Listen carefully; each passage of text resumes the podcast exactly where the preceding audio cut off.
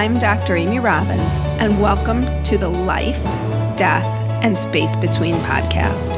I'm a licensed clinical psychologist and medium. I know it seems like a strange combination, but that gives me a unique view of life and death. Death can be scary. I get that. That's why I'm doing this. I want to help people explore life, death, and what it all means. We are born and we die. What we do in the middle is the space between. Tricia Barker experienced a profound near death experience during her senior years of college. Her NDE story has been featured in various media outlets, most recently, The Dr. Oz Show, just this past February. Tricia's new memoir, Angels in the OR What Dying Taught Me About Healing, Survival, and Transformation, was just released April 16th and is available wherever books are sold. This summer, Tricia will be hosting the second annual Near Death Experiencer Summit, where ND experiencers will be coming together to tell their stories and teach the lessons they have learned from their experience.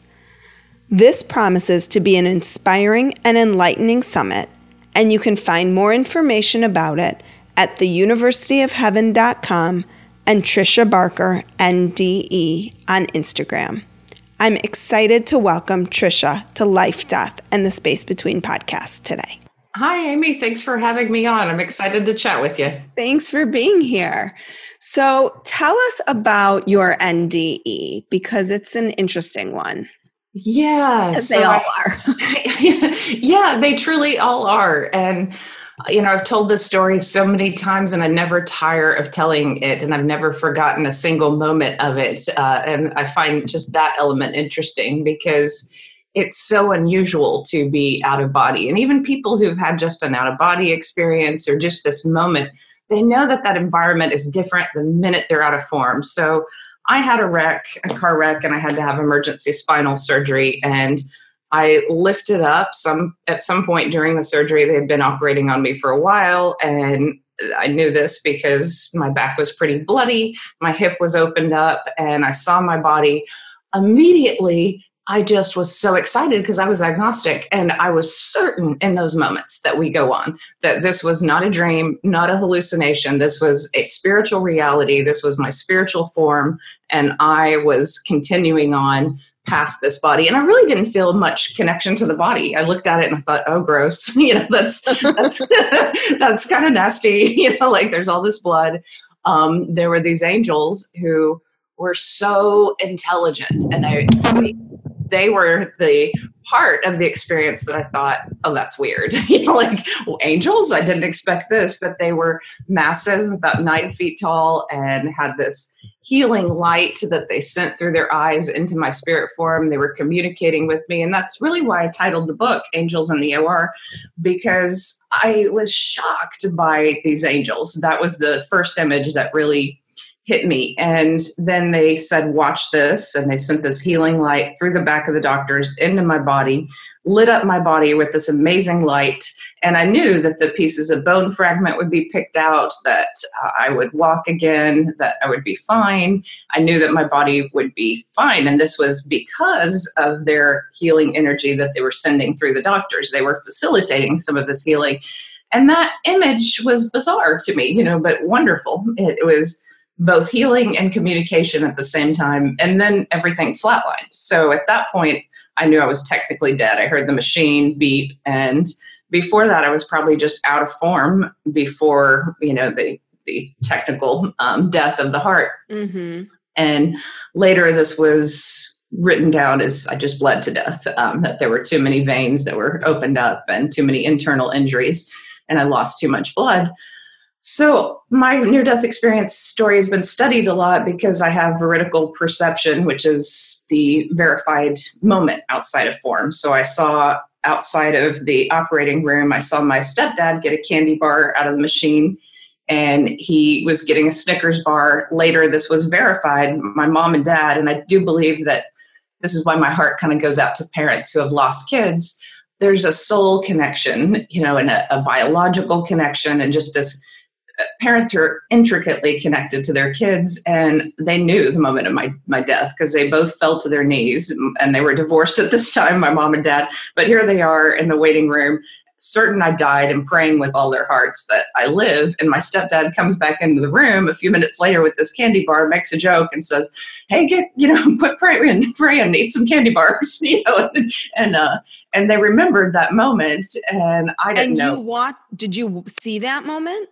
I didn't see that moment. I only saw him get the candy bar. But of course, they remembered the candy bar. You know, my mom and my dad uh, right. later, and and so that was you know part of my story well, after the hospital, I felt this oneness with everyone, this and it was more just a oneness with everyone in the town of Austin where I was going to school. I was going to school at UT. And so I just felt one with Austin, just this peace, almost like I was saying goodbye to the world and and the world that I knew around me and the people that I'd known and and just sending love to them in this spiritual sense, like thank you and goodbye. And and um then the sky kind of opened up and i guess that's the part where i transitioned through it was a very quick tunnel but it was just darkness and then suddenly i was in what looked like the cosmos or you know a lot of stars but i knew that this light that was coming for me was god like it was a form of intelligence and god helped me through the life review.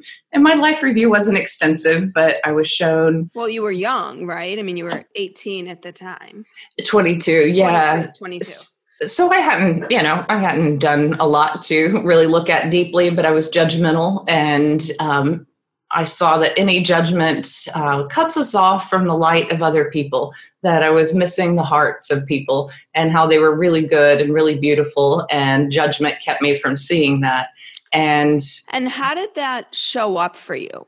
I have so many questions right now. that because we talked before, but I didn't want to hear the the full story because I wanted to be able to really respond in kind of a the most curious fashion possible.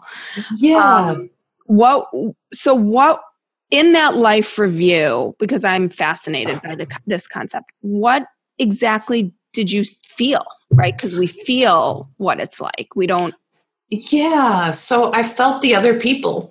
And so I felt that, and I didn't hurt them deeply, the people I was shown. They just wondered about me. They were like, why is she so closed off? Why is she so depressed? Why is she so um, sad? And they actually prayed for me. You know, the couple that I saw in my near death experience, I worked with them at a restaurant and I was a college student and they were older, you know, and and hadn't gone to college and had a kid, and I just thought I have nothing in common with them. You know, they're professional waiters and waitresses, and I'm I'm going to be a big shot. I'm going to a big university, and you know, I wear better clothes, and mm-hmm. I mean, all mm-hmm. kind of ridiculous things mm-hmm. that I thought separated me from them.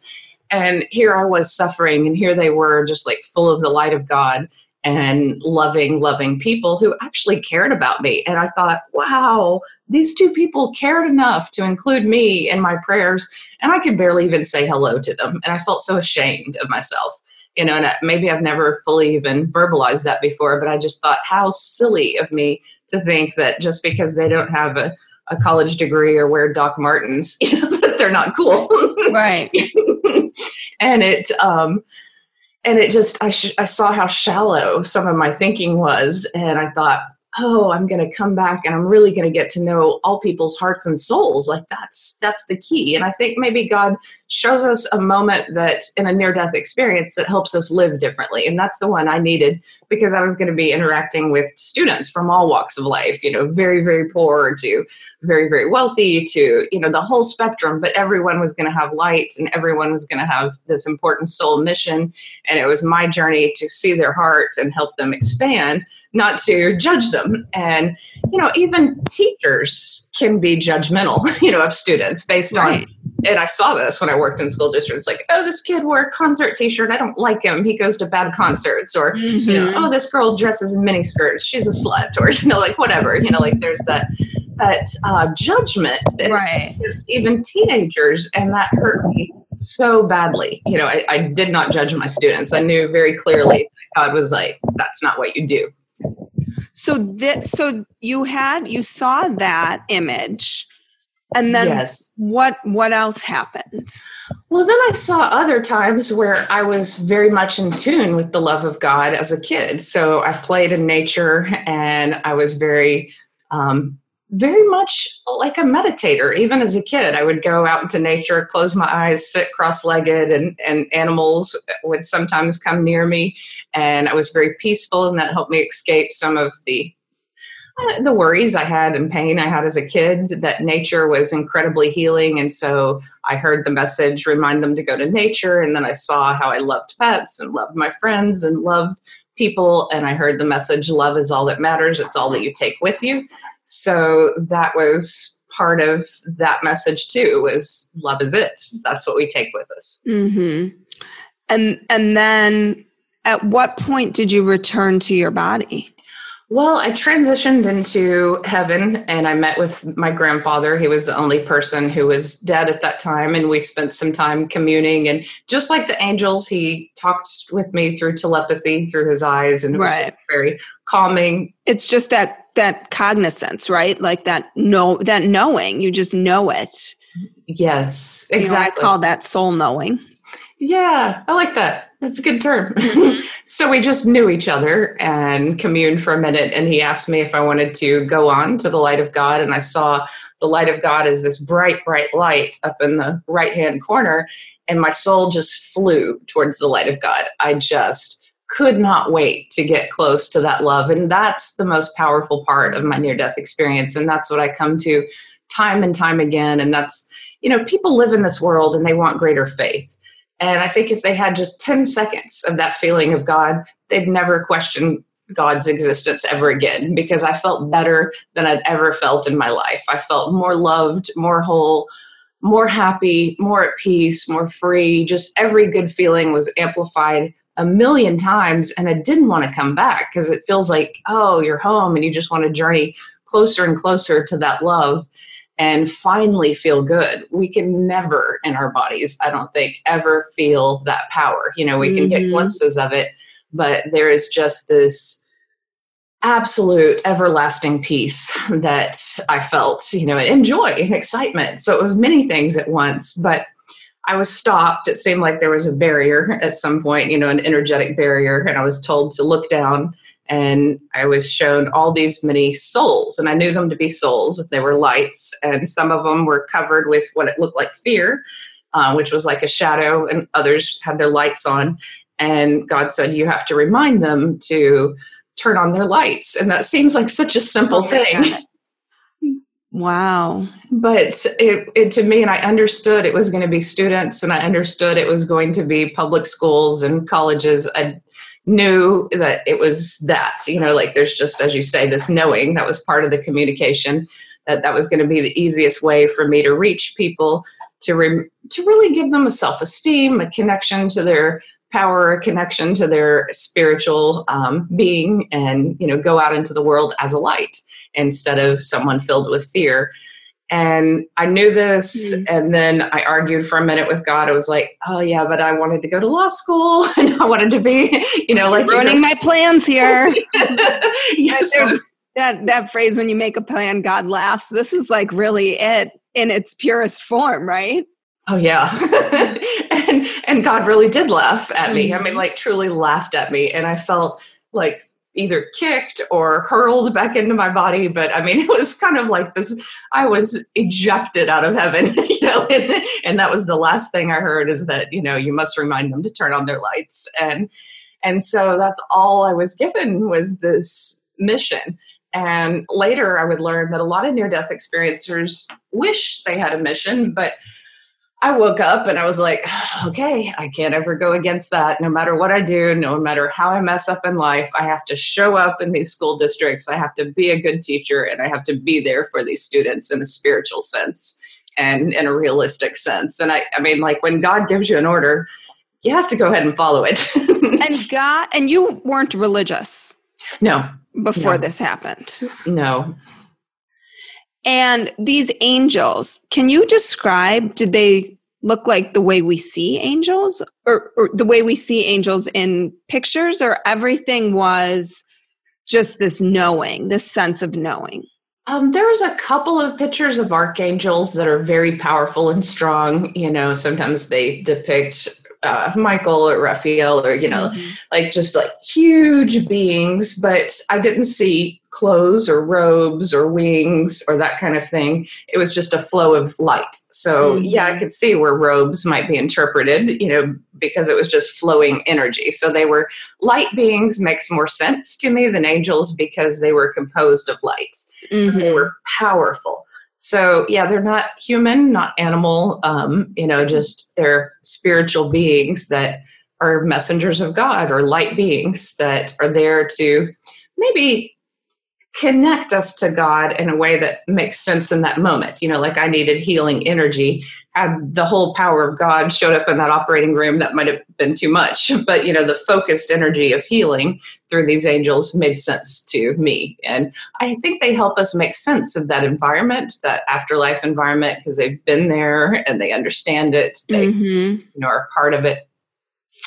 And the God piece, same thing, was was just an intent like how did you differentiate between what was angels what was archangels what were archangels what was god? I mean yeah. it was just that knowing? It's a lot of the knowing. The archangels they had to be guardians or archangels because they were so large um, you know in the operating room and so powerful. And god this you know this is a tough question because near death experiencers get attacked on both sides. You know, we get attacked by atheists and agnostics, and we get attacked by some um, literal uh, interpreters of the Bible, some Christians who say that, you know, this was not God. This was just you know the devil posing as god because you didn't see jesus or you you know like we we get attacked deeply. And i always reply look the soul like you say has this knowing. And when you're in the presence of god you know you're in the presence of god. There is no mm-hmm. denying it. And i just knew this to be god. I could call this light. I could call this source. I could call it divinity. I could call it um, unconditional love you know just this source of unconditional love that mm-hmm. is more powerful than anything i've ever encountered but i know it as a reality and and that's that's the big difference and then the the agnostics and atheists who uh, you know say this is the brain shutting down and it can be duplicated by different drugs and et cetera et cetera I've never experienced, okay, so there's no memory in my life that I can go back and recount with this vivid detail and feel like I'm on a journey. So as I tell the story, I always feel like I'm on that afterlife journey because it's so different from this reality, just mm-hmm. so completely different. Mm-hmm. Whoa. so the angels healed were there working on your body while you were traveling. Yeah and then you came back into the body. And yes. at that point felt like how long were you do you have a sense for how long you were out of about out of your body? Yeah so that's a good question too. I did ask and when i survived beyond and back did their series they went back to my hospital records and they found out that i was dead for two and a half minutes. And so it was only two and a half minutes that my heart stopped but to me, it felt like days. You know, like who knows? You know, the timeless environment of it. it seems, and you were out of your body before you died, right? Because you said yes. you watched yourself die. Yes. So at least that was probably another minute. You know, before before the actual um, death. So all of that could have occurred in three and a half minutes or so, which is amazing. You know, like that that so much can happen in a short amount of time. Hmm. Well, I guess that brings up the question of time, right? Yeah. deep discussion about is time linear and how time feels and all of that. And so you return to your body and and then kind of yeah. bummed out about that, right? Well, yeah, it's interesting. Some people say that they have to remember, um, you know, or they. I knew immediately, and I was disoriented as soon as I was back in my body. I felt larger than my body. Um, you know, I felt like my consciousness was both outside of me and inside of me, and they were asking me my name, and I, I kept referring to myself in third person because, and yeah, of course, there was anesthesia and confusion, but mm-hmm. I really, I felt like I was more than this body, and it annoyed me to have to come back to this body. you know, it was just Tricia and her psychology and her life and her, you know, that's what I have to be. And so I kept talking in third person. Eventually, they they wouldn't let me out of you know that area until I would say I and Tricia and identify mm-hmm. as myself. And so I was talking to nurses about the unconditional love of God. I was telling people, even when I was, you know, pumped up with morphine and probably not making complete sense, like, God, God's so amazing. and, you know, God's amazing. And, and people would just laugh and go, Yeah, yeah, I believe in God. mm-hmm. Did any of the the people operating on you experience anything?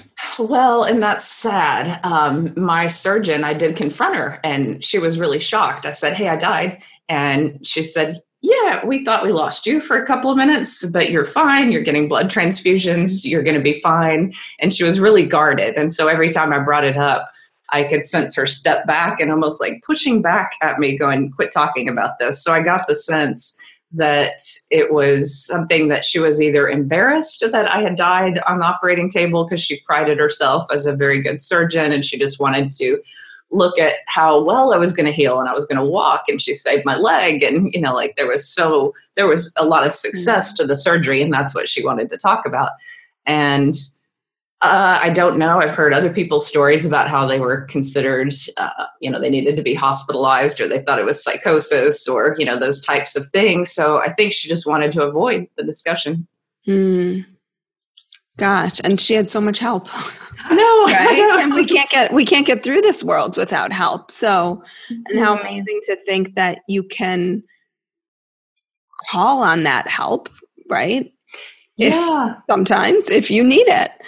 Yeah. Well, one of the beautiful things is I thought, well, okay, am I going to be open to this in the classroom? And so I would say a little prayer and I was like, angels work through me. Go ahead mm-hmm. if you want to and most of what i do is you know lecture and then work with students so sometimes during the lecture i know that some kind of warm force would come through me and it would feel very loving and i wouldn't remember what i said and sometimes a student would start crying after class and you know i'd hug her and i didn't even know what i'd said but mm-hmm. i just mm-hmm. know that sometimes messages were aimed at particular students and this was 25 years ago yeah. Why why now? Like what took so long for you to to tell this story in this way? Yeah, so this is, you know, my story is more than the near death experience because it is um, the story of a young woman in our culture who, uh, if you're you know, say if you grew up poor, if you grew up as a minority, if you grew up as a woman, if you grow, you know, you add all these different elements, then your journey is going to be different in this society. And it took a lot of courage uh, to make that first YouTube video to go ahead and go, you know what, I'm going to be public about this. But people kept interviewing me. You know, National Geographic interviewed me and, and they only got a little piece of my story. They almost made it sound kind of goofy, like Tricia believes the angels or the spirits still work through her, you know, today. That's like mm-hmm. what, what the blurb said. I was like, no, I'm, I've got to talk about this in my own way. And I've also got to tell it from the point of view that we come back to this body and we still have to walk through really horrific things just being on this earth. And so, what heals even the PTSD of stalking and sexual assault and, you know, really traumatic things, it's always that love of God. It's always knowing that you can bring that into your heart, you can bring that into every molecule of your body, you can bring that into your life. Mm.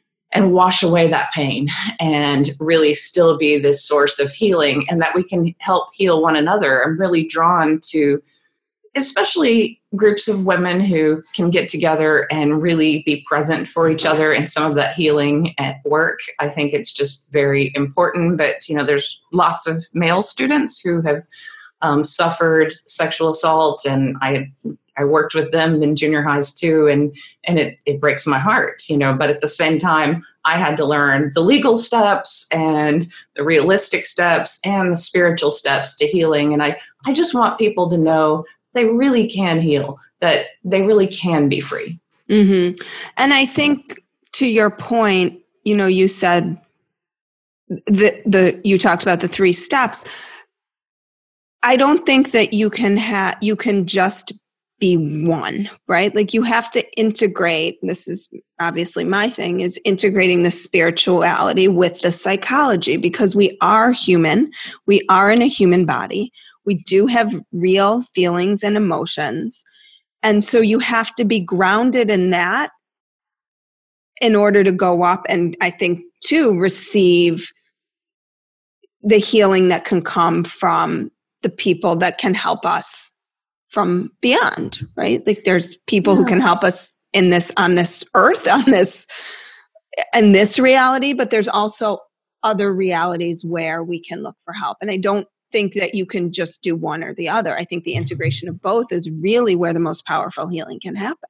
Yeah, I totally agree. Like it seemed to go in those three stages, like the physical steps of contacting police, taking self defense courses, you know, for me, weapon training class, you know, anything that made me feel physically safe. Then, then I opened up to the psychology of it. And then, then, you know, there is the cutting cords with the, you know, the spiritual elements mm-hmm. of it too, and the really the deeper and deeper, deeper healing and receiving of healing. So it is a three stage, you know, where you have to, you're in shock and you have to take care of your physical world, then the psychology, then the spirituality of it. Mm-hmm. And, and sometimes that can come much later and it's okay, you know, for people to walk a while through the physical and psychological aspects of it.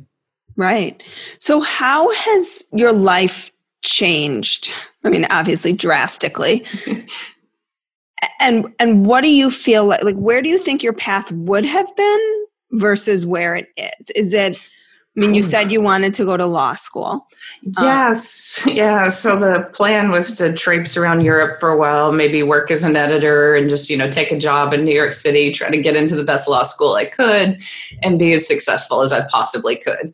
And as as defined by what? Money? Materi- yeah because i grew up poor so you know eventually i wanted to make money. And and you know it sounds awful but i had it in my head you know that i was just going to be so political and so um, you know whatever it took you know to mm. to make money. And if that meant you know whatever it meant you know like that was just the goal.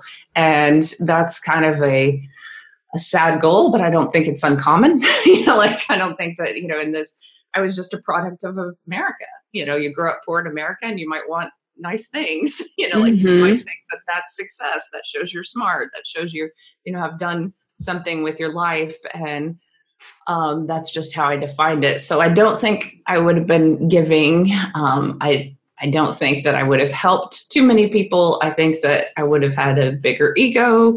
And I think that, you know, my ego would have been based on how I appeared to the world, not what I did in this world. Mm-hmm. And and you know the greatest happiest moments of my life have been not when i've done something but when one of my students has like opened up and succeeded and changed and you know i look at that and i'm like wow i had a small part in that and their lives affect so many other lives their family their children everyone they interact with. And i'm like that's spreading love. That's spreading success. Like that's the greatest success. Mm-hmm. god that's just an amazing message. So what would you say are your biggest takeaways for my listeners from your experience? My biggest takeaway, and I say this time and time again, is you can heal. So, nature is a great place to begin. Meditation is a great place to begin connecting and calming down that nervous system. We're so overstimulated, and God is a part of our lives and can work magically through our lives, but we have to open up to that and we have to open our hearts to that experience. And nature can be a first step, meditation can be a first step. And no matter who you are, what you believe, even if you're atheist or agnostic, if you meditate, you're taking a break from your the you know interactions of your mind and the overstimulation of your mind and you're at least opening yourself to more relaxation and the possibility of greater healing but but yeah, the near death experiences teaches us love as all that we take with us. So in the best of times and the worst of times, if you have love and if you're giving love, you're good. You're golden. you know, there's there's that. love is all I'm writing that one down. All we take with us.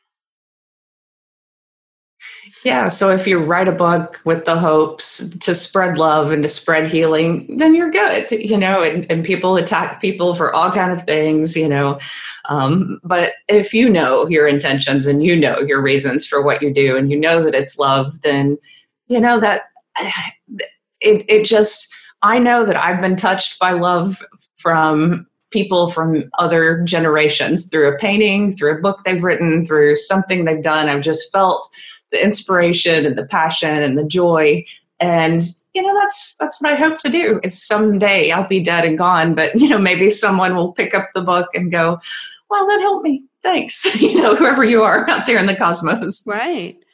And you do you have this near death experience summit coming up. So can you explain because this is a new the way you're doing it seems really it, it's different. It's not how most summits are usually. So tell everybody yeah. about it and tell them where they can find you and how they can how they can um, yeah purchase so, it Last year, I created the first annual um, online near death experience summit, and I got together 12 speakers. And then in one day, you know, these speakers just spoke about their experiences, and listeners could uh, interact with them. This year, I'm doing it a little bit differently, and I'm partnering with University of Heaven.